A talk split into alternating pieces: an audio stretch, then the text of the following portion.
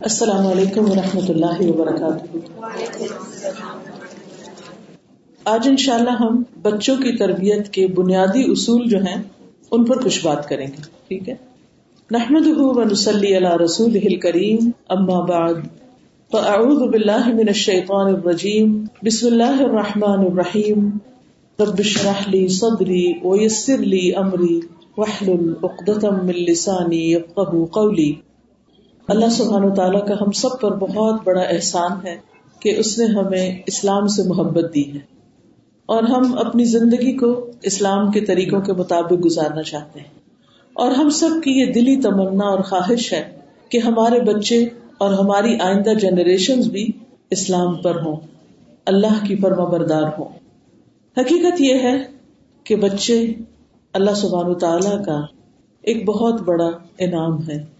ایک بہت بڑی نعمت ہے، ایک بہت بڑا تحفہ ہے۔ والدین کی سب سے بہترین کمائی یعنی جتنا بھی مال و دولت کوئی کما لے، ان سب سے زیادہ قیمتی انسان کے بچے اور اس کی اولاد ہوتے ہیں۔ جو اس کے مرنے کے بعد اس کے لیے صدقہ جاریہ بھی ہوتے ہیں اور اس کے لیے نیک نامی کا ذریعہ بھی ہوتے ہیں۔ اس لیے بہت ضروری ہے کہ ان کی اچھی سے اچھی تربیت کی جائے۔ تاکہ وہ ہمارے لیے بہت بڑا صدقہ جاریہ بنے۔ اور پھر اس کے ساتھ ساتھ دنیا میں بھی ہمارے مشن کو، ہمارے طور طریقوں کو، اور خاص طور پر جس دین پر ہم چل رہے ہیں، یا جس دین سے ہم محبت کرتے ہیں، اس دین کو آگے پہنچانے والے اور دوسرے لوگوں تک لے جانے والے بنے۔ رسول اللہ صلی اللہ علیہ وسلم نے فرمایا ان اولاد کم من اطیبی کسب کم فکلو من کسب اولاد کم یقیناً تمہاری اولاد تمہاری بہترین کمائی ہے۔ بس اپنی اولاد کی کمائی میں سے کھاؤ۔ ہم عام طور پر اس کو صرف ظاہری معنوں میں لیتے ہیں کہ وہ کسی خاص جاب پر پہنچ جائے یا کوئی بزنس کرنے لگے پھر وہ کمانے لگے تو پھر ہم اس میں سے کھائیں۔ لیکن اس سے مراد یہ ہے کہ جو بھی وہ اچھے کام کریں گے، وہ ہمارے لیے بعد میں صدقہ جاریہ بنیں گے نیک نامی کا سبب بنیں گے، کیونکہ انسان کے اپنے اعمال تو ہیں ہی، لیکن اس کے اپنے اعمال ملٹی پلائی ہو جاتے ہیں جب وہ اچھی تربیت کے ذریعے اس کی اولاد تک منتقل ہو جاتے ہیں۔ یعنی آپ کے سکھانے سے، آپ کی محنت سے، آپ کی کوشش سے، آپ کے بچے جو بھی اچھے کام کریں گے، وہ جب تک کریں گے اور پھر ان اچھی ویلوز کو اپنی اگلی جنریشن میں ٹرانسفر کر دیں گے۔ تو جب تک آپ کی اس محنت کا اثر ان کے اندر رہے گا، وہ آپ کے لیے صدقہ جاریہ ہوگا۔ آپ دنیا سے جا بھی چکے ہوں گے، تو بھی وہ آپ کے لیے اجر و ثواب کا ذریعہ رہیں گے۔ ان کی دعائیں آپ کے حق میں انشاءاللہ قبول ہوگی، کیونکہ آخرت میں نیک اولاد کا فائدہ حقیقی معنوں میں بہت بڑا فائدہ ہے۔ کیونکہ اللہ سبحان تعالیٰ صرف نیک اولاد کو ماں باپ کے ساتھ جنت میں جمع کرے گا۔ جو اولاد نافرمان ہوگی، جو اولاد دین پر نہیں ہوگی، ان کی ماں باپ کے ساتھ ایک جگہ پر ملاقات نہیں ہوگی، بلکہ ان کی وہاں جدائی ہو جائے گی۔ قرآن مجید میں صورت الرعد آیت 23 24 میں اللہ تعالیٰ فرماتے ہیں، جنات عدن يدخلونها ومن صلح من آبائهم وأزواجهم وذرياتهم والملائکۃ يدخلون علیہم من کل باب، سلام علیکم بما صبرتم، فنعم عقب الدار۔ ہمیشگی کے باغات، عدن کے باغات جن میں وہ داخل ہوں گے۔ اور ان کے باپ دادا، اور ان کی بیویوں، اور ان کی اولادوں میں سے جو نیک ہوئے، جو نیک ہوئے یعنی جو دین پر باقی رہے، وہ بھی ان کے ساتھ داخل ہوں گے۔ وہ بھی وہاں اکٹھے ہوں گے۔ اور فرشتے ہر دروازے سے ان پر داخل ہوں گے۔ اور کیا کہیں گے؟ سلام ہو تم پر، آ کر سلام کریں گے۔ اس کے بدلے جو تم نے صبر کیا، کیونکہ اولاد کی تربیت اور خود دین پر قائم رہنا اور پھر مرتے دم تک اس بات کی فکر کرنا، یہ صبر کے بغیر ممکن نہیں۔ سو اچھا ہے اس گھر کا انجام۔ یعنی جس کو یہ گھر ملا بدلے میں صبر کے، اس کا انجام بہت ہی اچھا ہوا۔ اب دیکھیے کہ ہم میں سے ہر شخص اپنی زندگی کے ہر دن آگے کو بڑھ رہا ہے۔ دنیا سے دور آخرت کے قریب ہو رہا ہے۔ موت سے قریب ہو رہا ہے۔ اور بہت جلد ہم سب اپنے اپنے وقت پر یہاں سے جانے والے ہیں۔ ہم اپنے ساتھ کیا لے جائیں گے؟ اپنے اعمال۔ اور پیچھے کیا چھوڑ جائیں گے؟ یا تو مال جائیداد ہوگی، یا پھر نیک اولاد ہوگی، یا پھر دنیا کمانے والی اولاد۔ تو آپ سوچئے کہ ہماری آج کی محنت زیادہ سے زیادہ کس کام میں لگ رہی ہے؟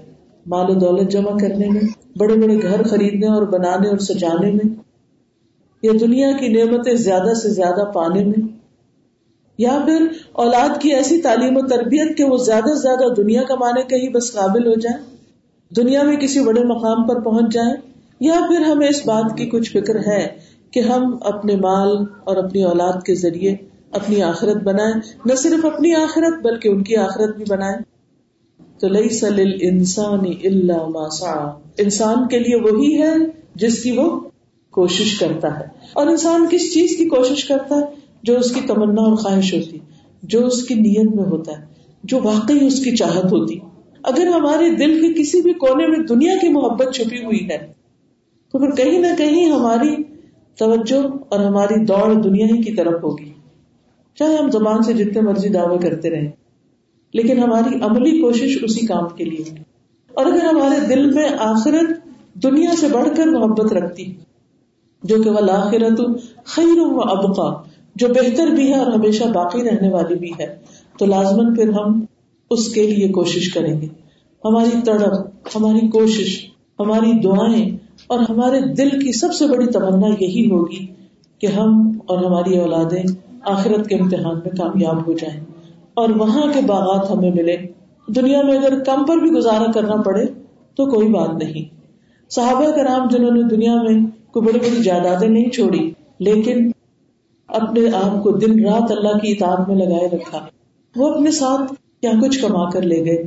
کہ رضی اللہ عنہم بردو ان اللہ ان سے راضی ہو گیا اور وہ اللہ سے راضی ہو گئے۔ سوچئے، ہم نے یہاں کتنے دن رہنا؟ ہے کتنے سال اور کتنے مہینے اور کتنے دن گنے ہوئے ہیں اور روز ایک ایک دن مائنس ہوتا چلا جا رہا ہے۔ اور پھر جو کچھ ہمارے پاس ہے وہ یہی رہ جائے گا۔ ساتھ تو اچھا عمل جائے گا۔ ان نیک امال امال سالے کے لیے ہماری کوششیں کیا ہے اور پھر کیا ہم نے اپنی اولاد کو اس لیے تیار کیا کہ وہ واقعی ہمارے لیے، ہمارے مرنے کے بعد دعا کرے؟ کیا ہم نے ان کو کوئی دعا بھی سکھائی؟ کیا ہمیں اور ہمارے بچوں کو رب ہم ہما کما رب یعنی صغیرہ آتی بھی ہے؟ اور اگر آتی ہے تو کیا وہ روز پڑھتے بھی ہیں؟ اور اگر ہم نے ان کو نہیں سکھائی اور وہ اس کو پڑھتے ہی نہیں ہمارے لیے، تو مرنے کے بعد کہاں سے پڑھیں گے؟ اور پھر انہیں کون سکھائے گا؟ تو ہمیں خود فکر کرنی ہے کہ ہم اپنے پیچھے کیا آسار چھوڑ کے جا رہے ہیں۔ کہ صورت یاسین میں آتا ہے نا کہ انا نحن نحيي الموتى ونكتب ما قدموا واثارهم وكل شيء احصيناه في امام مبين۔ بے شک ہم زندہ کریں گے مردوں کو۔ انا نحن نحيي الموتى ہم ہی زندہ کریں گے مردوں کو۔ اور یہ لازم ہو کر رہنا ہے۔ مرنے کے بعد ختم نہیں ہو جانا، پھر اٹھنا۔ ہے وہ تو ایک نیند کی طرح جس طرح ہم ہر روز سوتے ہیں اور پھر صبح اٹھتے ہیں اور صبح اٹھ کر کیا کہتے ہیں؟ الحمد للہ بادما اماتنا و النشور۔ تو اسی طرح ہماری آخرت میں بھی ایک دن نشور ہوگا، وہ یوم النشور بھی ہے۔ جب ہم صرف صرف یعنی دنیا کی اس موت کی نیند کے بعد پھر دوبارہ اٹھیں گے۔ اور اس دن پھر کیا ہوگا؟ وہ نق تو وہ ہم لکھ رہے ہیں جو وہ آگے بھیج رہے ہیں اور جو ان کے آسار ہیں۔ تو جو ہم خود اپنے ہاتھوں کی کمائی آگے بھیج رہے ہیں اور جو پیچھے ہمارے ہماری نشان باقی ہیں، ہمارے اعمال کی شکل میں، ہمارے شاگردوں کی شکل میں، ہمارے علمی کاموں کی شکل میں، ہمارے بچوں کی شکل میں وہ بھی سب کچھ لکھا جا رہا ہے۔ وہ کل نشئی احسینا فی امام مبین ہر چیز کو ہم نے کھلے رجسٹر میں شمار کر رکھا ہے، گن رکھا ہے۔ گن گن کے سب کچھ وہاں ہمیں مل جائے گا۔ لیکن وہ، وہی ملے گا نا جو ہم یہاں تیار کریں گے۔ تو آئے ہم سوچتے ہیں کہ ہم کیا تیار کر رہے ہیں۔ کرنے کے کام تو بہت سے ہیں، لیکن آج کا موضوع چونکہ بچوں کی تربیت کے بارے میں ہے، اس لیے میں صرف اسی پر ہی فوکس کروں گی۔ کیونکہ ہمارے بچے مرنے کے بعد ہمارے لیے صدقہ جاریاں ہیں۔ صحیح مسلم کی حدیث ہے، جب انسان بہت ہو جاتا ہے تو اس کا عمل منقطع ہو جاتا ہے۔ سوائے تین اعمال کے، وہ منقطع نہیں ہوتے۔ صدقہ جاریہ یعنی ایسی جگہ مال خرچ کرنا جس کا ثواب جاری رہے، یا ایسا علم جس سے فائدہ اٹھایا جائے یا نیک اولاد جو اس کے لیے دعا کرے۔ اور نیک اولاد جنت میں درجات کی بلندی کا ذریعہ ہے۔ اب دیکھیں کہ یہاں پر ہم ایک علاقے میں گھر خریدتے ہیں۔ پھر کہتے ہیں کہ نہیں، وہ فلاں جو نیا علاقہ ہے، اس میں بہتر فیسلٹیز ہیں۔ چلو اس کو چھوڑو، وہاں خرید لیتے اور اکثر لوگ کیا کرتے ہیں؟ کہ ہر سال نئے سے نئی جگہ، بڑے سے بڑے گھر، بہترین سے بہترین فیسلٹیز کی طرف بڑھتے رہتے ہیں۔ دنیا میں تو ہم اپنے لیے چاہتے ہیں، لیکن کیا آخرت میں بھی ہم اپنے لیے بلند درجات چاہتے ہیں؟ وہ کیسے ملیں گے؟ اس کے لیے حدیث میں آتا ہے، بے شک اللہ عز و جلہ جنت میں ایک نیک آدمی کے درجات کو بلند کرتا ہے۔ تو وہ پوچھتا ہے کہ اے میرے رب میری یہ درجات کہاں سے؟ یعنی جب میں بہت ہوا تھا تو اس وقت تو میرا یہ درجہ نہیں تھا۔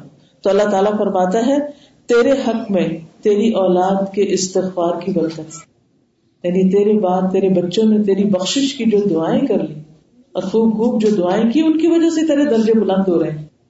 تو یہ یقینی طور پر اولاد کی دعائیں ماں باپ کو فائدہ بھی دیتی ہیں اور درجوں کی بلندی کا ذریعہ بھی بنتی یعنی دنیا میں تو آپ اپنی اولاد کے لیے بہتر سے بہتر گھر خرید رہے ہیں اور ان کو اچھے سے اچھے عیش و عشرت فراہم کر رہے ہیں، لیکن اس کے ساتھ اگر آپ ان کو دین کی تعلیم دیں گے، تربیت کریں گے، تو ہی وہ آپ کے پھر آخرت کے درجات کی بلندی کا ذریعہ بنے گے۔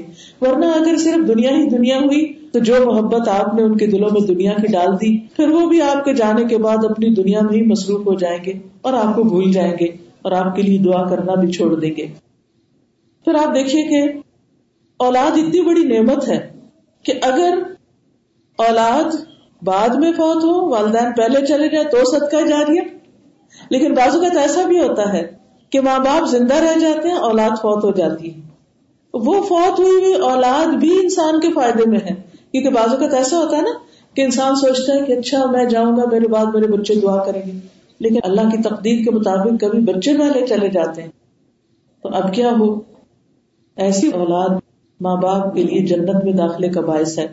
نبی صلی اللہ علیہ وسلم نے فرمایا، کسی مسلمان کے اگر تین بچے مر جائیں جو بلوغت کو نہ پہنچے چھوٹے بچے، کیونکہ چھوٹے بچوں سے ذرا محبت بھی زیادہ ہوتی تو اللہ تعالیٰ اس رحمت کے نتیجے میں جو ان بچوں سے رکھتا ہے، مسلمان کو بھی جنت میں داخل کرے گا۔ یعنی وہ بہت شدہ بچے جن پر والدین پھر صبر کرتے ہیں، وہ اس کو جنت میں لے جانے کا باعث ہوں گے۔ معاذ بن جبل کہتے کہ نبی صلی اللہ علیہ وسلم نے فرمایا، قسم ہے اس کی جس کے ہاتھ میں میری جان ہے۔ کچا بچہ یعنی جو مسکیرج ہو جاتا ہے، اپنی ماں کو اپنی آول سے کھینچ کر جنت میں لے جائے گا۔ جب وہ اس پر ثواب کی نیت سے صبر کرے گی۔ یعنی اگر چھوٹا بچہ جو ابھی پیدا بھی نہیں ہوا، یا اسٹل بانڈ تھا، تو وہ بچہ بھی ماں کو جنت کی طرف لے جائے گا اگر ماں نے صبر کیا۔ تو اس لیے بہت ضروری ہے کہ ہم اپنے بچوں کی اگر وہ بڑے ہیں یعنی کہ اگر زندہ ہے تو تربیت کریں۔ اور اگر اللہ تعالیٰ ان کو واپس لے لے ہماری زندگی میں ہی، تو اس پر صبر کرے اور پھر ضروری نہیں کہ صرف چھوٹے بچے ہی ہوں کوئی بھی بچہ اگر فوت ہو جائے، کیونکہ بازو کا جوان اولاد کی وفات زیادہ صدمے کا باعث بنتی ہے۔ تو جتنا بڑا صدمہ ہوتا ہے، اس پر صبر کا درجہ بھی اتنا ہی زیادہ ہوتا ہے۔ اور پھر جتنا بڑا صبر ہوتا ہے، اس پر اجر بھی اتنا ہی زیادہ ہوتا ہے۔ رسول اللہ صلی اللہ علیہ وسلم نے فرمایا، جب کسی آدمی کا کوئی بچہ فوت ہو جاتا ہے، تو اللہ تعالیٰ فرشتوں سے فرماتا ہے کہ کیا تم نے میرے بندے کے بیٹے کی روح قبض کی؟ وہ عرض کرتے ہیں جی ہاں۔ اللہ تعالیٰ فرماتے ہیں کہ تم نے اس کے دل کا پھل یعنی دل کا ٹکڑا قبض کر لیا۔ وہ کرتے ہیں جی ہاں۔ پھر اللہ تعالیٰ پوچھتے ہیں، میرے بندے نے کیا کہا؟ فرشتے عرض کرتے ہیں، اس نے تیری تعریف کی۔ الحمد للہ کہا۔ اور انا للہ و انا راجعون پڑھا۔ اللہ تعالیٰ فرماتے ہیں، میرے اس بندے کے لیے جنت میں گھر بناؤ اور اس کا نام بیت الحمد رکھو۔ یعنی ایسا گھر کے جسے دیکھ کے سب تعریف کرے کیونکہ اس نے صدمے کے موقع پر، دکھ اور تکلیف کے موقع پر اللہ سبحان تعالیٰ کی تعریف کی تھی کہ اللہ تعالیٰ کا کوئی بھی کام مسلحت سے خالی نہیں۔ اللہ سبحان تعالیٰ کا ہر فیصلہ بہترین فیصلہ ہے۔ پھر اسی طرح جو بچے پہلے فوت ہو جائیں، وہ ماں باپ کے لیے جنت کا دروازہ کھولنے والے ہیں۔ سنن النسائی میں ایک روایت آتی ہے۔ قرہ رضی اللہ عنہ روایت کرتے ہیں کہ ایک شخص نبی صلی اللہ علیہ وسلم کی خدمت میں حاضر ہوا۔ اور اس کے ساتھ اس کا بیٹا بھی تھا۔ آپ نے اس شخص سے پوچھا، کیا تم اس سے محبت کرتے؟ اس نے عرض کیا، اللہ تعالیٰ آپ سے ایسی محبت کرے جیسی میں اس سے محبت کرتا ہوں یعنی بہت زیادہ محبت کرتا ہوں۔ اس کے بعد وہ بچہ بہت ہو گیا۔ آپ نے اس کو نہیں دیکھا تو اس کے والد سے پوچھا کہ وہ اس بچے کا کیا ہوا؟ تو اس نے بتایا کہ وہ بہت ہو گیا۔ پھر آپ نے اس سے فرمایا، تم اس بات سے خوش نہیں ہوتے کہ تم جنت کے جس دروازے پر جاؤ گے تو تم اپنے بچے کو پاؤ گے اور وہ تمہارے لیے جنت کا دروازہ کھولنے کی کوشش کرے گا۔ یعنی وہ وہاں تمہارا استقبال کرے گا۔ تو اس لیے یہ اللہ کی دین ہے، جب تک اللہ دے۔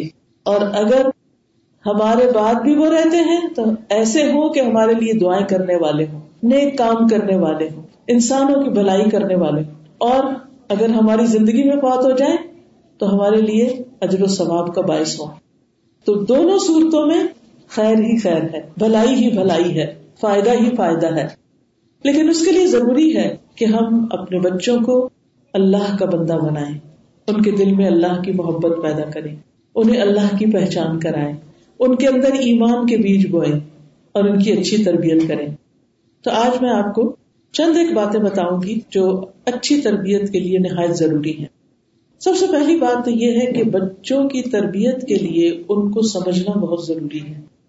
اور بچے جو کہ خاص طور پر ماں کا حصہ زیادہ ہے اس میں بچوں کی تربیت میں، تو ماں اس وقت تک تربیت نہیں کر سکتی جب تک کہ بچے کے مزاج کو نہ سمجھے۔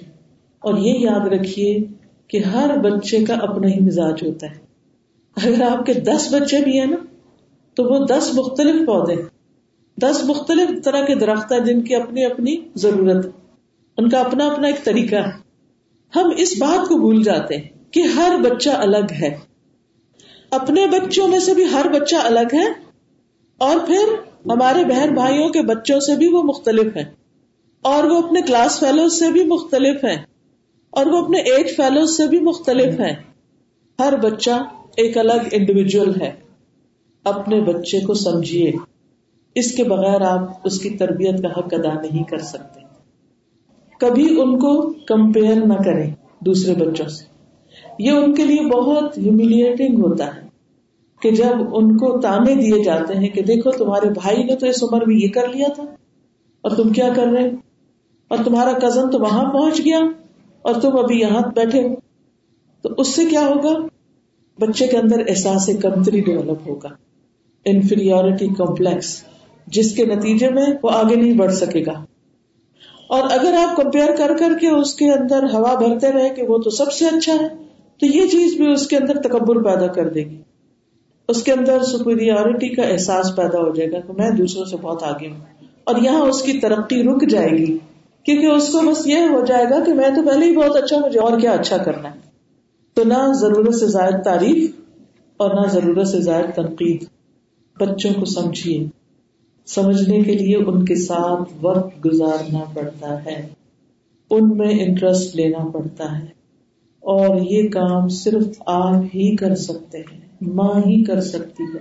آپ کے بہار پہ کوئی اور نہیں کر سکتا۔ بچے کے ساتھ کوالٹی ٹائم اسپینڈ کیجیے اس میں دلچسپی لیجیے اسے بوجھ نہ سمجھیے اسے اپنے لیے مصیبت نہ سمجھیے اس کی پیدائش پر خوش ہو جائیے۔ اس پر غصہ نہ کیجیے۔ اسے خوشی سے ایکسپٹ کیجیے۔ اگر اس کے اندر کچھ کمی کوتا ہے، اس کے سمیت اس کو ایکسپٹ کیجیے۔ کیونکہ اللہ نے وہ آپ کو دیا نا۔ وہ جیسا بھی دیا، اللہ نے دیا آپ کو۔ اس پر راضی رہیے۔ تو پہلی بات، بچوں کو سمجھنا۔ پھر یہ یاد رکھیے، سمجھنے میں کہ سب بچے فطرت پر پیدا ہوتے ہیں۔ وہ بگڑے ہوئے نہیں پیدا ہوتے، وہ خراب نہیں پیدا ہوتے۔ ہر بچہ فطرت پر پیدا ہوتا ہے۔ اور اس بات کی گواہی وہ حدیث دیتی ہے اور قرآن مجید کی ایک آیت سے بھی ہمیں یہ بات پتہ چلتی ہے۔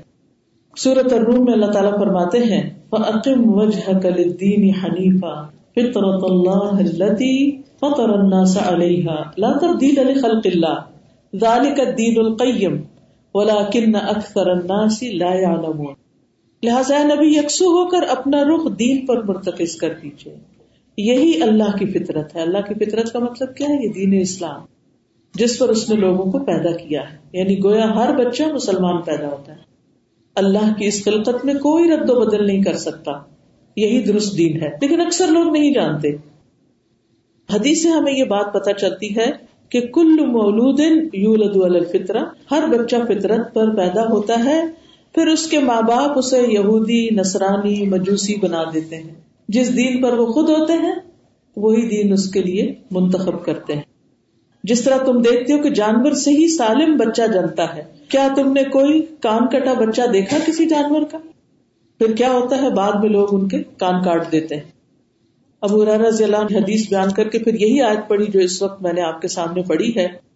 تو اس سے پتا یہ چلتا ہے کہ ہر بچہ اسلام لے کر پیدا ہوتا ہے اور اس کی دلیل یہ بھی ہے کہ اللہ سبحانہ تعالیٰ نے یاد ہو گیا جب سب روحیں پیدا کی تھی وعدہ الست، تو اس وقت کیا کہا تھا سب سے؟ السط بربکم، کیا میں تمہارا رب نہیں ہوں؟ تو سب نے کیا کہا تھا؟ بلا، آپ ہی ہمارے رب ہیں۔ تو گویا ہر روح اس بات کا اقرار کر چکی ہے کہ اللہ ہمارا رب ہے۔ یہ ہر بچے کی فطرت میں ہے۔ یہ اس کے اندر موجود ہے۔ جو نیک والدین ہوتے ہیں، وہ بچے کی اس فطرت کو برقرار رکھتے ہیں۔ اور جو والدین خود بگڑے ہوئے ہوتے ہیں، یا خود غلط کام کرتے ہیں، یا غلط سوچ رکھتے ہیں، وہ بچوں کے اندر بھی وہی کچھ ڈال دیتے ہیں۔ کیونکہ بچہ تو وہی کرتا ہے جو اس کے سامنے کیا جا رہا ہوتا ہے۔ ورنہ بچے تو اپنے بچپن میں جب تک بالغ نہ ہو جائیں، معصوم ہوتے ہیں۔ رسول اللہ صلی اللہ علیہ وسلم نے فرمایا روف القلم یبلغ تین طرح کے لوگوں سے قلم اٹھا لیا گیا، بچہ جب تک کہ بالغ نہ ہو جائے۔ اسی طرح ایک اور روایت سے ہمیں یہ پتا چلتا ہے کہ جب تک بچہ بولنے نہ لگ جائے، تب تک فطرت پر ہوتا ہے۔ یہاں تک کہ اس کی زبان پھر جب بولتی ہے تو وہ واضح کر دیتا ہے کہ وہ کیا ہے۔ اور آپ دیکھیے کہ بچہ کون سی زبان سیکھتا ہے، کس طرح کا بولنا سیکھتا ہے، کیا لہجہ اختیار کرتا ہے جو اس کے سامنے بولا جا رہا ہوتا ہے۔ تو گویا، ہم ہی پھر اپنے بچوں کو بنانے یا بگاڑنے میں بہت اہم کردار ادا کرتے ہیں۔ بچہ بولنے کی عمر تک والدین کے ساتھ ہی عموماً ہوتا ہے۔ پھر ہم اس کو بڑا ہوتا ہے تو اسکولوں کے حوالے کرتے ہیں یا معاشرے میں جاتا ہے یا اور لوگوں سے ملتا جلتا ہے۔ پھر اس کے اندر بگاڑ آنا شروع ہو جاتا ہے۔ اس معاملے میں ایک ریسرچ کی گئی تھی اور وہ ریسرچ یا تجزیہ یہ تھا، ایک ڈاکٹر جسٹن بیرٹ جو آکسفورڈ یونیورسٹی میں ذہن اور بشریات کے سینئر ریسرچر ہیں، وہ دعوی کرتے ہیں کہ چھوٹے بچے اس یقین پر ذہنی طور پر راغب ہوتے ہیں کہ ایک ماں مکمل اور با اختیار ہستی موجود ہے۔ کیونکہ انہیں محسوس ہوتا ہے کہ دنیا میں ہر چیز کسی مقصد کے لیے بنی۔ تو انہوں نے بہت سے بچوں پر ایک ریسرچ کی۔ تو وہ کہتے ہیں کہ چھوٹے بچوں میں قدرتی ایمان موجود ہوتا ہے۔ بے شک انہیں یہ بات فیملی یا اسکول نے نہ بھی سکھائی ہو۔ وہ کہتے ہیں کہ بچے اگر کسی صحرا میں پلے کسی جزیرے میں پلے آئسولیٹڈ تو بھی وہ اپنے رب کے ہونے پر ایمان رکھتے ہوں گے۔ ان کے اندر ایمان کا ایک لیول ہوگا۔ ان کو کہیں بھی چھوڑ دو۔ انہوں نے ایک بی بی سی ریڈیو کے ایک پروگرام میں یہ بات بتائی کہ اگر ہم بچوں کو کسی جزیرے پر بھی پھینک دیں اور وہ خود پلے بڑھے، کوئی اور ان کے تربیت کرنے والا نہ ہو، تو سب کے سب رب پر ایمان رکھنے والے ہوں گے۔ کیونکہ اللہ نے ان کو وہ السط بربی کالو بلا، وہ تجربہ کروا کے گزارا ہے، اس کے بعد ہی بھیجا ہے۔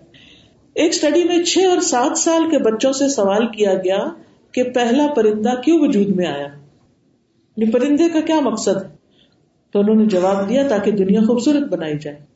تو اس سے وہ یہ کہتے ہیں، اس اسٹڈی سے انہوں نے یہ بات ثابت کی کہ بچے چیزوں کا مقصد بھی سمجھتے ہیں۔ یعنی ان کے ذہن یہ سمجھ رہے ہوتے ہیں، یہ الگ بات ہے کہ وہ ہر چیز کا اظہار نہیں کرتے۔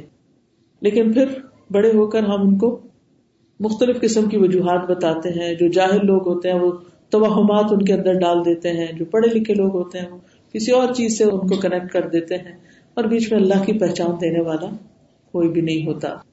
ڈاکٹر بیرٹ کہتے ہیں کہ کچھ کلچر میں بچوں سے مذہبی تعلیمات روک بھی لی جائیں، تب بھی وہ رب کی ذات پر یقین رکھتے ہیں۔ بچوں کا صحیح اور قدرتی طور پر بڑھتا ہوا ذہن ان کو رب کی بہترین تخلیقات پر یقین رکھنے کی طرف راغب کرتا ہے۔ اس کے برعکس، عمل ارتقا ایوولوشن جو ہے، انسانی ذہن کے لیے غیر قدرتی عمل ہے، ناقابل قبول ہے۔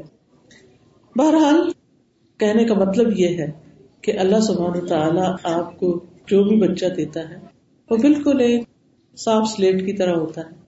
کچھ عرصے تک تو اپنی فطرت پہ رہتا ہے، لیکن جب وہ ہر طرف سے آوازیں سنتا ہے، ہر طرف مختلف چیزیں دیکھتا ہے، تو جو وہ دیکھتا ہے وہی کرنا شروع ہو جاتا ہے۔ تو یاد رکھیے، بچے وہی کرتے ہیں جو وہ دیکھتے ہیں۔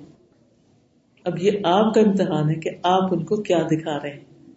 آپ کا گھر میں چلنا، پھرنا، بولنا، اٹھنا، بیٹھنا، معاملہ کرنا، کس والیوم میں آپ بات کرتے ہیں، کس طرح دوسرے بچوں کو ڈانٹ ڈپٹ کرتے ہیں یا شوہر سے کیا معاملہ کرتے ہیں یا گھر میں اس کے علاوہ اور کون کون سی آوازیں ہیں؟ میوزک کی آواز ہے یا ہر وقت ٹیلی ویژن لگا ہوا ہے یا بچوں کو آپ نے کارٹونوں جیسی غیر حقیقی دنیا میں گم کیا ہوا ہے، تو جو کچھ وہ دیکھتے ہیں، وہی کاپی کرنے کی کوشش کرتے ہیں۔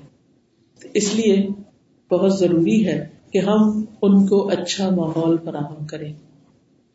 اب دیکھیے کہ حضرت فاطمہ رضی اللہ تعالیٰ عنہ کے بارے میں آتا ہے کہ سب سے زیادہ آداد چال چلن، بات چیت میں وہ حضور صلی اللہ علیہ وسلم سے مشابہ تھی کیونکہ انہوں نے انہیں کو اپنے سامنے دیکھا، تو جو دیکھا وہی اختیار کر لیا۔ اور نبی صلی اللہ علیہ وسلم بھی ان سے بہت محبت کرتے تھے۔ جب وہ آپ کی طرف آتی ہیں، آپ کھڑے ہو جاتے ان کے ہاتھ پہ بوسا دیتے، انہیں اپنی جگہ بٹھاتے۔ اور اسی طرح جواباً جب آپ ان کے گھر تشریف لے جاتے تو وہ بھی ایسا ہی کرتی۔ تو اس سے یہ ظاہر ہوتا ہے کہ ہم بچوں کو اگر اچھی تربیت دینا چاہتے ہیں تو ان کو اچھا ماحول دیں۔ اچھا ماحول دینا لازم۔ گھر پر بھی دیں اچھا اسکول منتخب کریں، ان کو مسجد لے کر جائیں، روحانی ماحول میں لے کر جائیں۔ گھر کے اندر ایک روحانی ماحول بھی رکھیں۔ جس میں قرآن کی تلاوت بھی ہو، جس میں اچھی باتیں بھی ہوں، جس میں دین کی تعلیم بھی ہو، اور اس کے علاوہ ان کے دوست بھی اچھے ہوں، کیونکہ بچے وہی ہو جاتے ہیں جو ان کے دوست ہوتے ہیں۔ اب اگر ہر روز غور کریں کہ بچہ اسکول کے بعد اسکول سے آنے کے بعد کیا باتیں کرتا ہے، کس طرح بولتا ہے، کون سی نئی حرکت سیکھ کے آتا ہے۔ میں نے بہت کلوزلی اپنے بچوں کو آبزرو کیا۔ ہر روز میں نوٹ کرتی تھی۔ آج اس نے کون سی نئی حرکت کی ہے جو کل نہیں تھی اس کے اندر؟ بلیو می ہر روز ایک نئی چیز ہوتی تھی۔ ہر روز ایک نئی۔ تو میں دیکھتی تھی کہ اس نے کہاں سے پک کی ہے؟ کہاں کس سے سنی ہے؟ کہاں سے لی؟ رائٹ فرام دا بگننگ آپ تجربہ کر کے دیکھیے۔ جو ہی بچہ ذرا چلنے پھرنے کے قابل ہو، تھوڑے چھوٹے چھوٹے لفظ بولنے کے قابل ہو، اس وقت سے بچے کاپی کرنا شروع کر دیتے اور جو کچھ ان کے سامنے ہو رہا ہوگا، وہی وہ ریپیٹ کریں گے۔ اس لیے اپنی زبان پر بھی بہت کنٹرول کرنے کی ضرورت ہے۔ سوچ سمجھ کر بولنے کی ضرورت ہے۔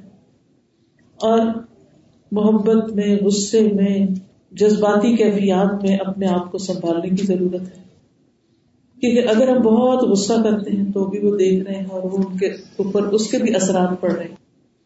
اور اگر ہم بے پرواہ اور غفلت سے ہنس رہے ہیں اور فضول باتیں کر رہے ہیں، وہ بھی دیکھ رہے ہیں۔ کتنی دیر ہم فون پر ہیں، وہ بھی نوٹ کر رہے ہیں۔ ہم کیسا لباس پہنتے ہیں، وہ بھی دیکھ رہے ہیں۔ چھوٹی چھوٹی ساری چیزیں بچے صرف دیکھ کر سیکھ رہے ہوتے ہیں یا سن کر سیکھ رہے ہوتے ہیں۔ اور یہی ان کے علم کا پہلا ذریعہ ہوتا ہے۔ تو ایک معصوم اور فطرت پر جو بچہ ہے، اگر اس کو ماحول اچھا نہیں ملتا، تو یہ اس کے لیے سب سے بڑی مشکل چیز ہے۔ حضرت ابراہیم علیہ السلام نے اسماعیل علیہ السلام کے لیے کیا چنا؟ کیا چیز اختیار کی؟ اچھا ماحول۔ سورت ابراہیم آج تھرٹی سیون میں کہتے ہیں، ربنا انی اسکنت من ذریتی بواد غیر ذی زرع عند بیتک المحرم، ربنا لیقیموا الصلاة فاجعل افئدة من الناس تهوی الیہم ورزقهم من الثمرات لعلهم یشکرون۔ اے ہمارے رب میں نے اپنی اولاد کے ایک حصے کو تیرے قابل احترام گھر کے پاس لا بسایا، تیرے گھر کے پاس۔ ہم جب گھر خریدتے ہیں تو کیا دیکھتے ہیں کہ وہاں سے مسجد کتنے فاصلے پر ہے؟ ایسا ہی ہے۔ وہ کہتے ہیں، جہاں کوئی کھیتی نہیں، کچھ نہیں اگتا یہاں۔ دنیا کی نعمتیں نہیں ہیں، لیکن تیرا گھر ہے یہاں۔ اے ہمارے رب، تاکہ وہ نماز قائم کرے۔ سب سے پہلی فکر انہوں نے اپنے بیٹے کی تربیت کے لیے کیا کی؟ کہ اس کی نماز کی جگہ بس بعض لوگوں کے دلوں کو ان کی طرف مائل کر دے اور انہیں کھانے کو پھل مہیا کر دے۔ دوسری چیز کیا مانگی؟ جذباتی محبت۔ یعنی محبت ان کی ضرورت ہے، ان کو محبت کرنے والے لوگ دے۔ تیسری چیز، کھانا دے اور کھانے میں بہترین کھانا دے جو پھلوں کی شکل میں ہو۔ توقع ہے کہ یہ شکر گزار رہیں گے۔ یہ ہے ترتیب۔ گھر خریدتے وقت، کہیں منہ بولتے وقت کہ ہماری پرائرٹی کیا ہے۔ ہماری ترتیب الٹ ہے۔ پہلی ترتیب میں کیا ہے؟ کھانا پینا۔ اور پھر اس کے بعد آس پاس کی کمیونٹی کیسی۔ اور پھر یہ کہ مسجد ہے تو ٹھیک، نہیں بھی تو کوئی بات نہیں، کہیں رینٹ کر لیں گے تو۔ جمعہ ہی پڑھنا ہے۔ نا پانچ وقت کی نمازیں تو نہ بھی ہوئی تو خیر۔ اتنی مصروف زندگی ہے کینیڈا میں یہاں نمازیں کون پڑھتا ہے ہر وقت؟ لیکن ہم سب کو یہ بھی یاد رکھنا چاہیے۔ کہ کتنے دن ہم یہاں کب تک رہیں گے یہاں؟ کتنے سال؟ کتنا عرص کیا کچھ بھی بنا لیں؟ بڑے سے بڑا مینشن بھی اپنے پیچھے چھوڑ جائیں۔ وہ ہمیں آگے کیا فائدہ دے گا؟ یا ہمارے بچوں کی آخرت کو کیا فائدہ دے گا؟ اگر انہوں نے مسجد کا منہ نہ دیکھا، اگر ان کے لیے کوئی روحانی مرکز ہی نہ ہوا۔ اس لیے بچوں کی تربیت میں انتہائی ضروری ہے کہ ان کو اچھا ماحول دیا جائے۔ ٹھیک ہے، آپ کی مجبوری آپ ان کو پبلک اسکول میں بھیج رہے ہیں۔ لیکن ہفتے میں دو دن تو ایسے نکالیے نا کہ جہاں آپ خود بھی اور بچے بھی بیٹھے اور ایک روحانی ماحول پیدا کریں، دین سیکھیں، سکھائیں۔ اور اس میں بھی کسی اور پر ڈال کے خود بازار نہیں گھومنے چلے جائیں۔ خود بھی والنٹیئر کریں، خود بھی دین سیکھیں اور خود بھی شریک ہو اپنے بچوں کی تربیت میں۔ کیونکہ یہ صرف چند لوگوں کی ذمہ داری تو نہیں کہ وہ اپنا ویکینڈ قربان کرے اور پھر وہ بےچارے ڈھیروں بچوں کو سنبھالے وہ کتنا حق ادا کر سکتے ہیں۔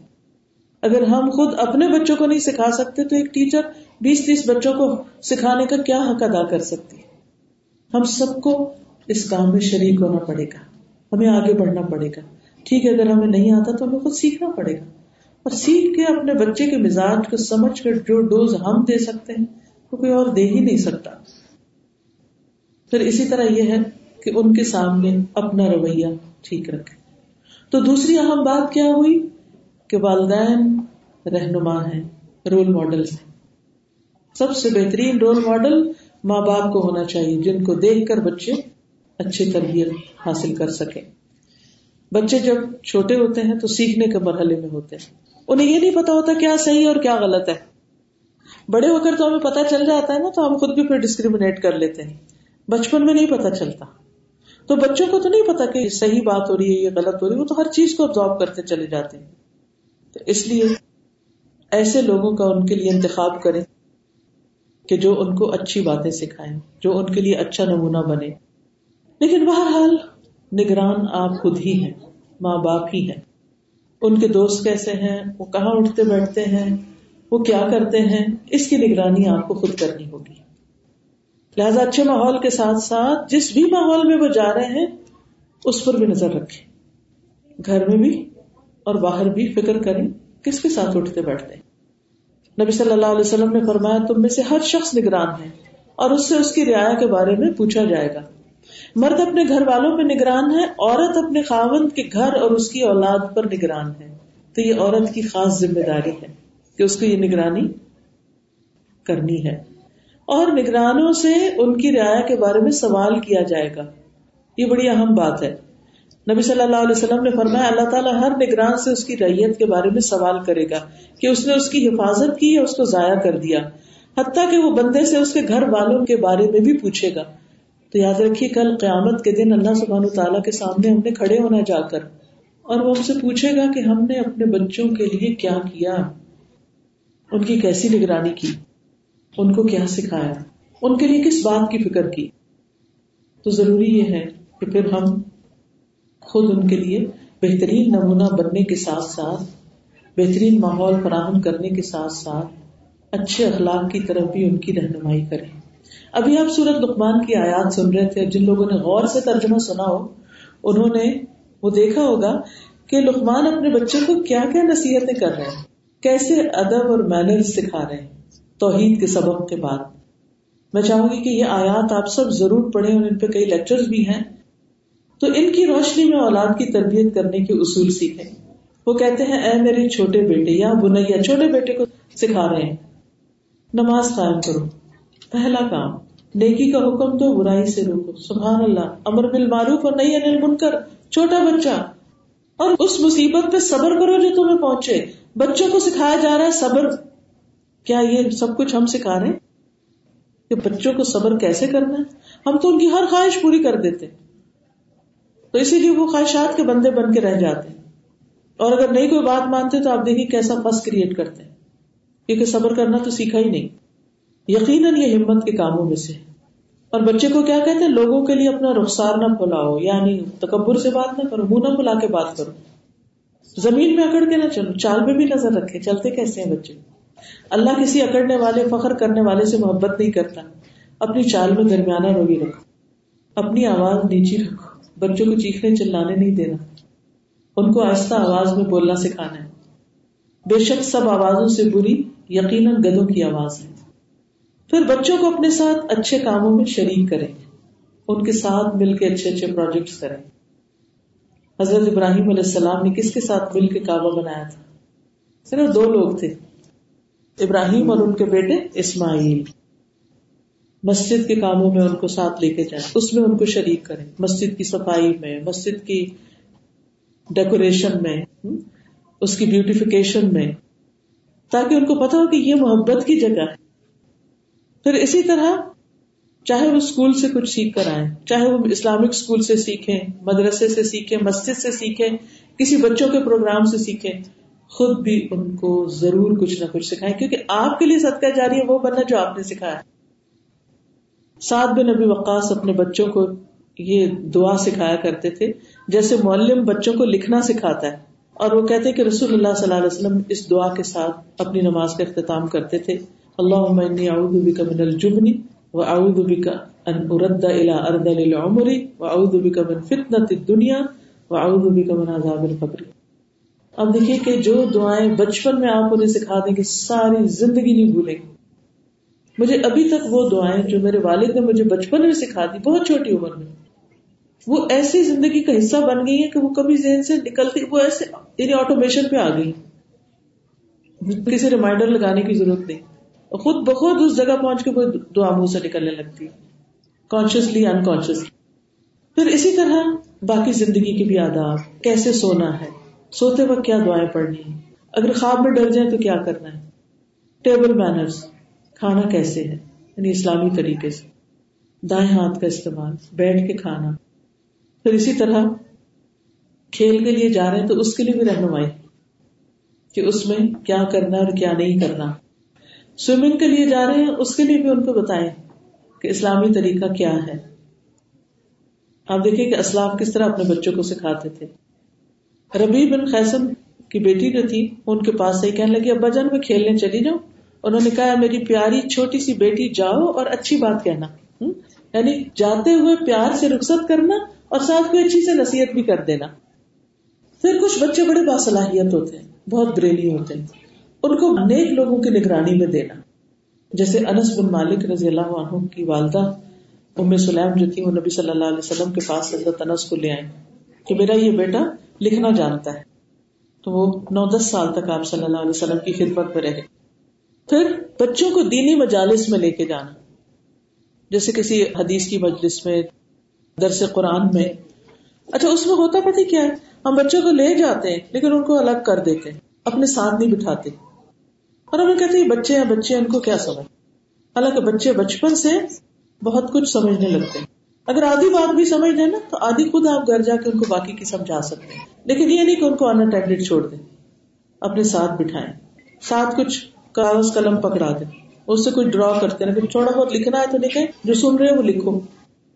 آپ دیکھیں گے اتنے پیارے پیارے ورڈ کے ساتھ چھوٹے چھوٹے نوٹس بنائے ہوئے ہوں گے انہوں نے۔ ایز لانگ ایز آپ خود بھی اگر کچھ لکھ رہے ہیں، کچھ سیکھ رہے ہو تو۔ انس بن مالک کہتے ہیں کہ محمود بن ربی نے مجھے حدیث بیان کی۔ آپ صلی اللہ علیہ وسلم نے فرمایا جو شخص اللہ کی توحید اور میری رسالت کی گواہی دے گا، وہ دو میں داخل نہ ہوگا یا یہ کہ اس کو آگ نہ کھائے گی۔ انس کہتے ہیں کہ یہ حدیث مجھے بہت اچھی لگی۔ میں نے اپنے بیٹے سے کہا، اس کو لکھ لو۔ تو اس نے اس حدیث کو لکھ لیا۔ تو وہ اپنے بچوں کو چھوٹی چھوٹی اچھی باتیں لکھوا بھی دیتے۔ کیونکہ ان کے جو پرسنل نوٹس ہوتے ہیں، وہ ان کو زیادہ عزیز اور قیمتی ہوتے ہیں۔ بجائے کسی بڑی کتاب کے جو آپ خرید کر ان کو دے دیں۔ تو چھوٹی چھوٹی چیزیں ان کو لکھنے کو بھی کہیں، اپنی ڈائری خود مینٹین کریں۔ علماء کی مجلس میں لے جائیں۔ ابن عباس کہتے ہیں کہ حضرت عمر جو تھے، وہ مجھے بڑے بڑے جو شیوخ ان کے پاس ہوتے تھے اور ان کی جو مجلس شورا میں بڑے بڑے لوگ ہوتے تھے، ان کے ساتھ ان کو بٹھایا کرتے تھے۔ تو کچھ لوگوں کو اس پر اعتراض بھی ہوا۔ تو ایک دن حضرت عمر نے کچھ ایسا سوال کیا کہ جس کا جواب صرف ابن عباس کو آتا تھا۔ تو خاص طور پہ جو بچے سمجھدار ہوں، ان کو علم کی مجالس میں بھی لے کر جانا چاہیے اور پھر ساتھ بٹھانا چاہیے۔ عبداللہ بن عبید کہتے ہیں کہ امر ابن العاص قریش کے ایک حلقے کے پاس ٹھہرے اور کہا، تمہیں کیا ہو گیا ہے کہ تم ان لڑکوں کو چھوڑے ہوئے ہو؟ ایسا نہ کرو یعنی بچوں کے ادھر ادھر بھاگنے دوڑنے کے لیے مت چھوڑ دو۔ ان کے لیے مجلسوں میں وسط پیدا کرو۔ مجلسوں میں بچوں کے لیے جگہ بناؤ، انہیں حدیثیں سناؤ اور سمجھاؤ۔ کیونکہ یہ کم عمر ہے اور قریب ہے کہ یہ بڑی عمر کے ہو جائیں۔ جس طرح تم چھوٹے تھے اور آج تم بڑے ہو، اسی طرح کل یہ بڑے ہو جائیں گے۔ تو ان کو سکھاؤ۔ تیسرا اصول، بچوں کی پرورش میں شفقت اور نرمی، ہمدردی، تاکہ آپ کے ساتھ ان کی ایک بانڈنگ وہ آپ پر ٹرسٹ کریں۔ وہ اپنی مشکلات اور مسائل میں آپ کی طرف رجوع کریں۔ آپ کے پاس آئیں، آپ سے شیئر کریں۔ کس قدر دکھ کی بات ہے نا کہ بچے اپنے ماں باپ سے کچھ بات نہ دل کی کہہ سکے اور کسی اور کو ڈھونڈے اپنی باتیں سنانے کے لیے۔ اور ایسا کب ہوتا ہے؟ جب ہم بچے کو ہر بات پہ ڈانٹ دیتے، اس کو ٹانٹ کرتے، اس کو نکما اور سخت سست کہتے۔ وہ اتنا ڈر جاتا ہے نا اسے باپ سے۔ اکثر ماں تو پھر حوصلہ کر لیتی ہے، لیکن باپ میں بازو کا بالکل حوصلہ نہیں ہوتا۔ میں چھوٹی چھوٹی بات پر بچوں سے بازو کا بہت غصہ کر لیتی اب نتیجہ کیا ہوتا ہے؟ باپ بچوں سے یعنی بچے باپ سے ڈسٹینس پہ چلے جاتے ہیں۔ ماں کے پاس پھر بھی آ جاتے ہیں کیونکہ ماں کے اندر پھر نرم گوشا ہوتا ہے۔ بہت سی چیزیں کور کر دیتی باپ نہیں عموماً کرتے اب کیا ہوتا ہے؟ کہ وہ ڈسٹینس بڑھنا شروع ہو جاتا ہے۔ اس سے باپ بھی دکھی رہتے ہیں کہ بچے دور ہو گئے۔ لیکن حل اس کا یہ نہیں کہ آپ صرف اڑتے رہیں۔ اور جو کچھ بچے غلط کریں، اس کا بھی ببال ماں پہ ڈالیں اور ماں کو آگے کر دیں یا ماں کو ہی ذمہ دار کرار دیں۔ اکولی دونوں کی ذمہ داری ہے۔ لیکن یاد رکھیے، اگر آپ بچوں کے ساتھ ہمدردی اور شفقت اور محبت کا سلوک کریں گے، تو وہ آپ پر ٹرسٹ کریں گے، آپ کے پاس آئیں گے، پھر آپ ان کی تربیت کر سکیں گے۔ حضرت انس کہتے ہیں کہ رسول اللہ صلی اللہ علیہ وسلم اپنے گھر والوں اور بچوں پر لوگوں میں سب سے بڑھ کے رحم کرنے والے تھے۔ نبی صلی اللہ علیہ وسلم کی بہت بڑی خوبی تھی کہ وہ ان لوگوں کا خیال رکھتے تھے جن کو وہ اپنے ساتھ لے کے چلتے تھے، ان کی کیئر کرتے تھے، ان کے ساتھ نرمی اور شفقت کا سلوک کرتے تھے، اور خصوصاً بچوں کے ساتھ۔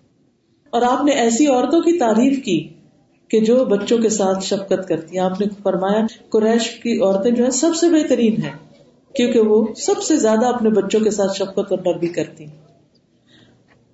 اب آپ دیکھیے کہ یہ شفقت اور نرمی چھوٹی عمر سے بھی اور بڑے ہو کر بھی۔ ایسا نہیں کہ جب بڑے بچے ہو جائے تو ان کو محبت نہیں چاہیے ہوتی۔ ان کو بھی چاہیے ہوتی ہے۔ نبی صلی اللہ علیہ وسلم کہ اپنے بچے تو فوت ہو گئے تھے اور حضرت فاطمہ تو بڑی ہو گئی تھی، بیٹیاں بھی فوت ہو گئی تھی تو حضرت عمر سلمہ کی جو بیٹی زینب تھی، آپ اس کو پیار سے زینب کہہ کے بلاتے تھے اور بار بار انہیں پکارتے۔ بچوں کو چومتے تھے آپ۔ حضرت حسن اور حسین کو اپنی گود میں بٹھا لیتے، ان کو کس کرتے، انہیں دعائیں دیتے۔ انہیں خوش کرتے، ان کے ساتھ کھیلتے، ان کے جذبات کا خیال رکھتے۔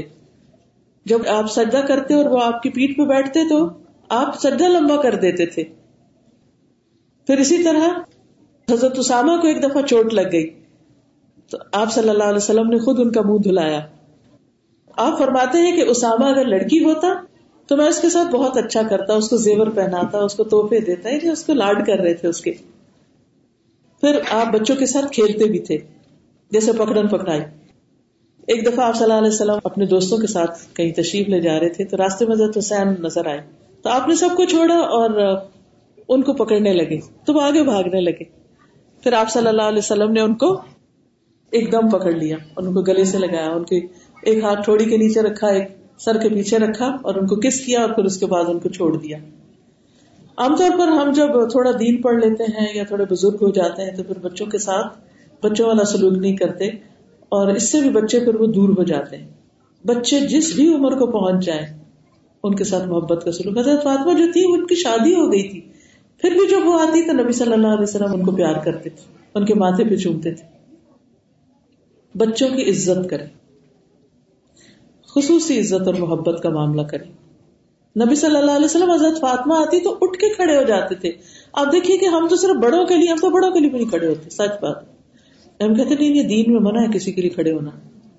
وہ منع ہے اس وقت جب کوئی خود تقاضا کرے کہ میری عزت کرو یا کسی کے اپنے دل میں خواہش ہو، تو وہ چیز منع ہے۔ لیکن نبی صلی اللہ علیہ وسلم کا طرز عمل کیا بتاتا ہے؟ جب ایک قوم کے سردار ہے تو آپ نے فرمایا خوب بولی سید کو اپنے سردار کے لیے اٹھو، استقبال کرو۔ کیونکہ اس سے محبت اور احترام بڑھتا ہے۔ پھر حضرت فاطمہ آتی تو آپ ان کے لیے کھڑے ہو جاتے۔ آپ تشریف لے جاتے، حضرت فاطمہ بیٹھی تھی اٹھ کے کھڑے ہو جاتے۔ کیا آج ہمارے بچوں میں یہ مینرز ہیں؟ ہم تو بچوں کے ساتھ ان سے ملتے؟ ہم ان کا استقبال کرتے؟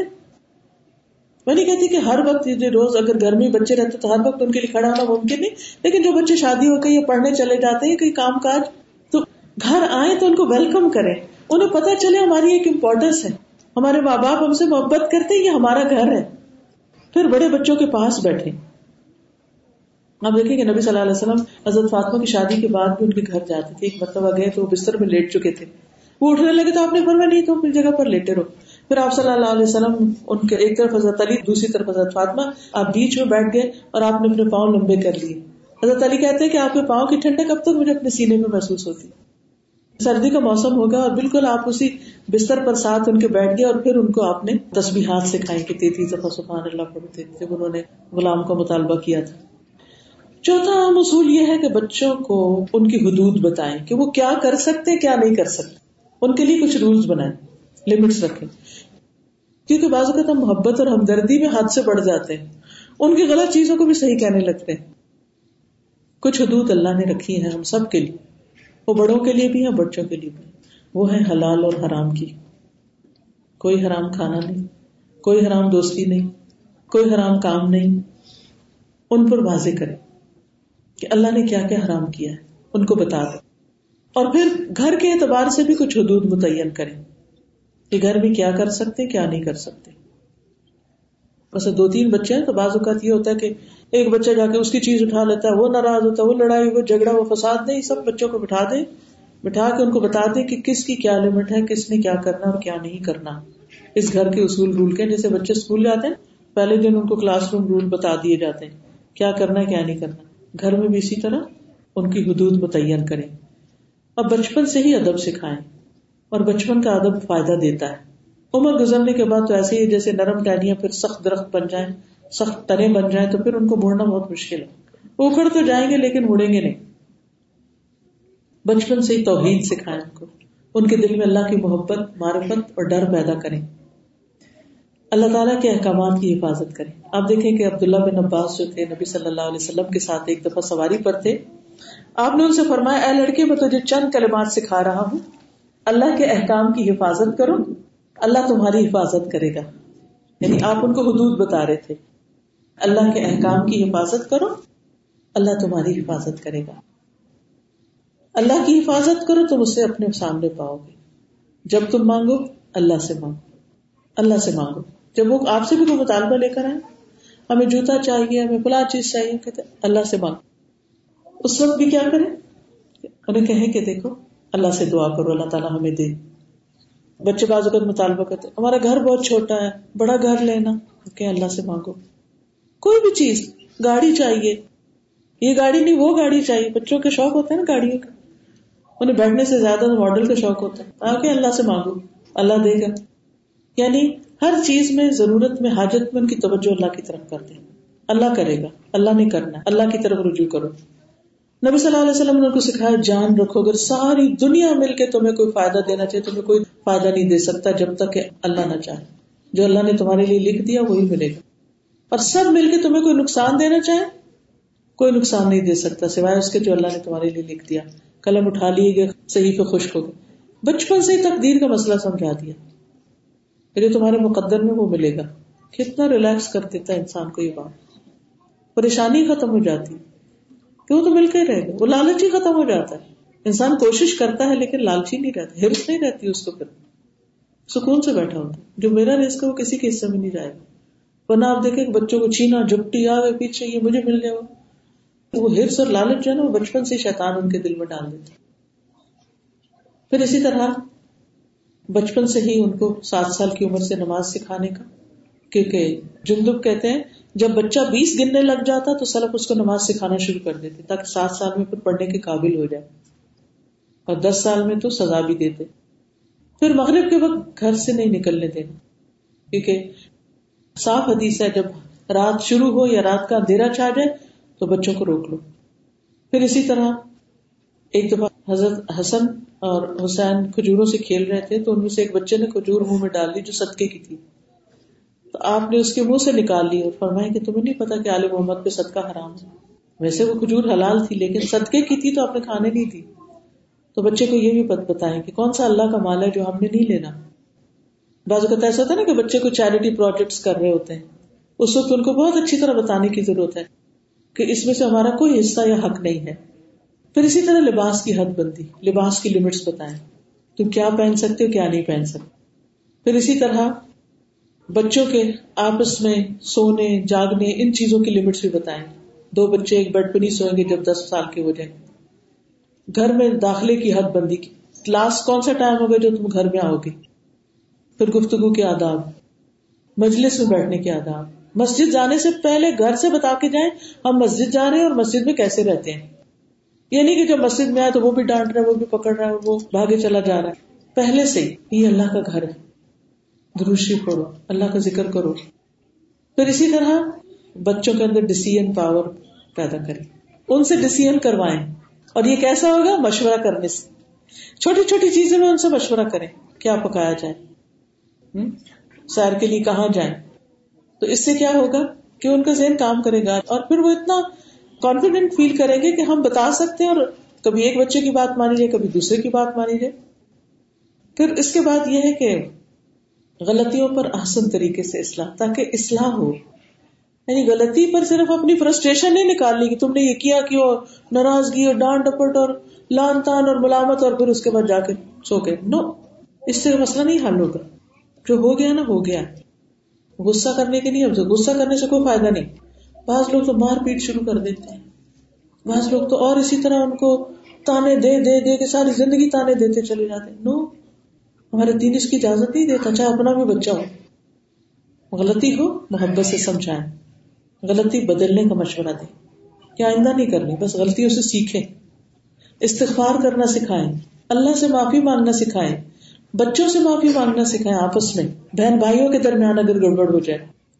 یعقوب علیہ السلام نے کیا کیا تھا؟ جب ان کے بیٹوں نے یوسف علیہ السلام کو پھینک دیا تھا کنویں میں، اور بعد میں جب معاملہ کھل کے سامنے آ گیا، تو بچوں نے کہا کہ، یا ابا نستغفر لنا ذنوبنا، انا كنا خاطئین۔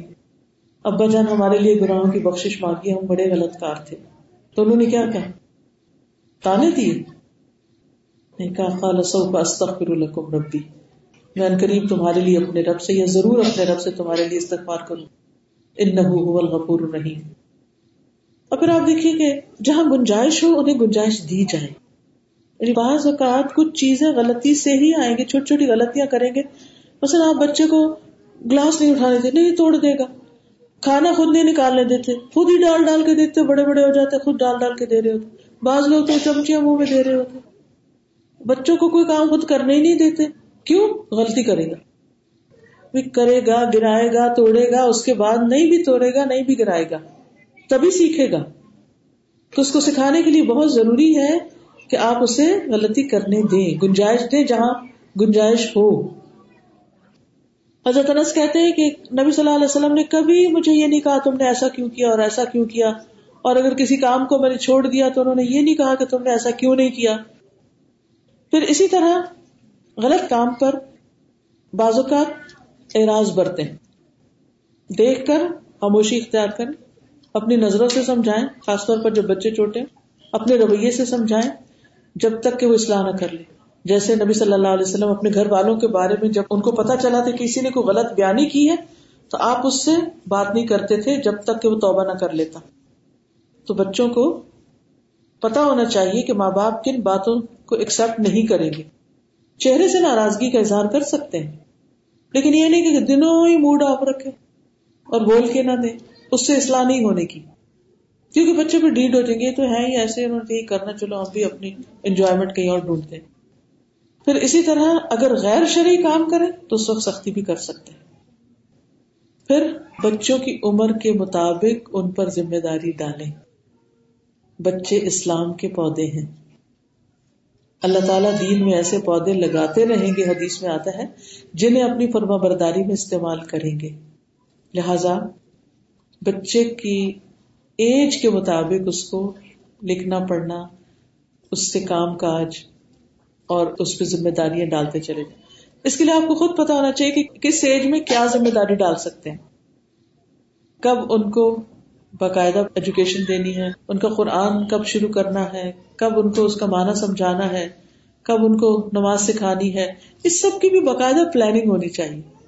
کس ایج میں پہنچ کر کس وقت بچہ کیا کرے گا؟ پھر اسی طرح یہ ہے کہ ان میں خود اعتمادی پیدا کریں۔ دعائیں دے کر۔ جب وہ کہنا ہم نہیں کر سکتے، ہم سے یہ کام نہیں ہوگا۔ کچھ بچے ہوتے ہیں وہ بہت پیچھے پیچھے رہتے ہیں، ڈرتے ہیں۔ آپ ان کو انکریج کریں۔ کہ یہ ہوگا۔ کیونکہ جو سچی آپ کی تعریف ہوگی، مخلصانہ تعریف ہوگی، اس سے ان کے اندر اعتماد پیدا ہوگا۔ پھر بچوں کو ان کی صلاحیت کے مطابق اگر ذمہ داری دینی، تو کچھ بچوں کے اندر بچپن سے بہت پوٹینشیل ہوتا ہے۔ جیسے حضرت زید تھے۔